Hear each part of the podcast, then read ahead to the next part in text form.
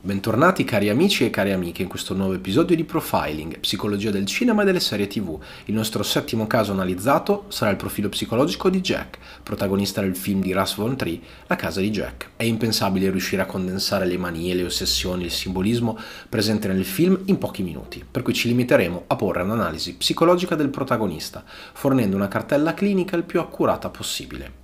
Ovviamente ci saranno spoiler, per cui continuate a vostro rischio e pericolo. Il profilo psicologico di Jack, visto dall'esterno, pare di semplice comprensione.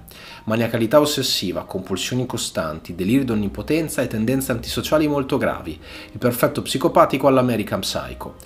In realtà la parte più interessante sta nel modo in cui le sue ossessioni si manifestano. Egli è un ingegnere che avrebbe voluto essere un architetto. Questo primo pezzo di informazione ci regala uno spaccato sulla vita ipercontrollata che conduce. Se pensiamo alla forzatura della famiglia nel fargli intraprendere questa carriera lavorativa, possiamo identificare una prima componente aggressiva repressa dal protagonista. Jack, nei suoi deliri psicotici, interpreta anche il ruolo del narratore non onnisciente.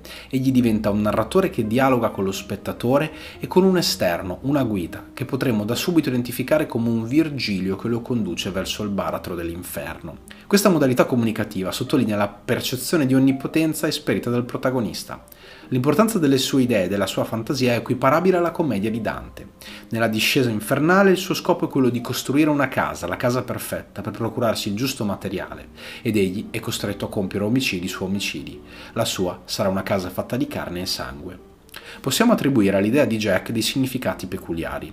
Il perché egli voglia costruire una casa di corpi può essere riconducibile alle scarse cure materne avute in infanzia. È probabile che la madre sia stata la classica madre frigorifero, incapace di porgere amore o calore. E tale sensazione abbandonica solitamente si rifà ad un processo di ricostruzione dell'oggetto materno. Essendo la madre un elemento divino, che ti ha generato ed è incapace di dare cure reali, essa deve per forza essere un falso, un sostituto. Nella psiche di Jack è venuta a crearsi un'immagine sostitutiva alla quale tendere, creata e resa perfetta da una costruzione artefatta.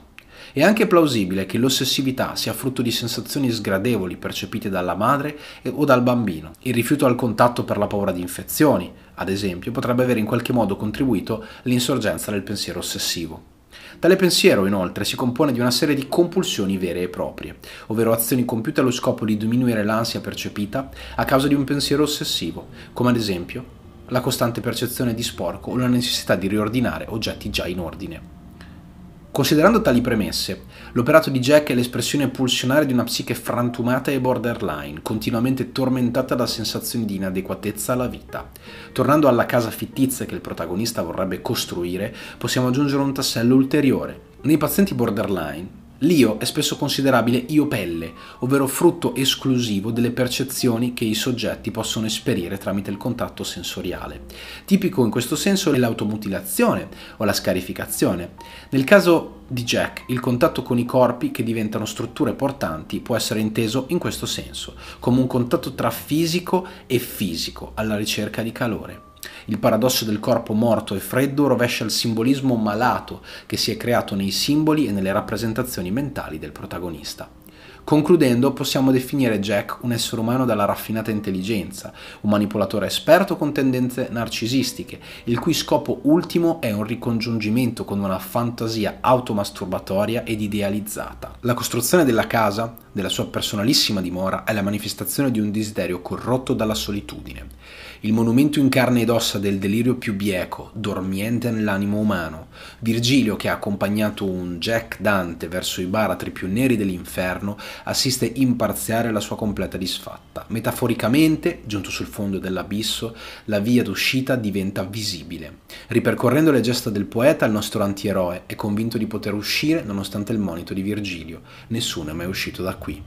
Queste parole profetiche si materializzano pochi istanti dopo. La scia di morte compiuta da Jack non può essere perdonata. Anche se dovesse finire in carcere non ne uscirà mai per quello che ha fatto. L'unica alternativa valida è la fine tragica del novello architetto, giunto ormai al termine dei suoi giorni. La morte diventa l'unica via di fuga possibile e con essa anche la fine di un progetto grandioso e terribile in onore di un amore mai ricevuto. Gentili amici, il podcast di oggi finisce qui. Io spero che vi sia piaciuto, vi invito a commentare, mettere un like e condividere il video. Come accennato in precedenza, parliamo di un'opera troppo vasta per essere analizzata in, un solo, in una sola seduta, in un solo momento. Io mi sono limitato a ricostruire il profilo di Jack in base alle sue scelte e ai suoi comportamenti. Confrontiamoci nei commenti. Sono Adriano dal Bar della Psicologia e vi aspetto ad un prossimo video.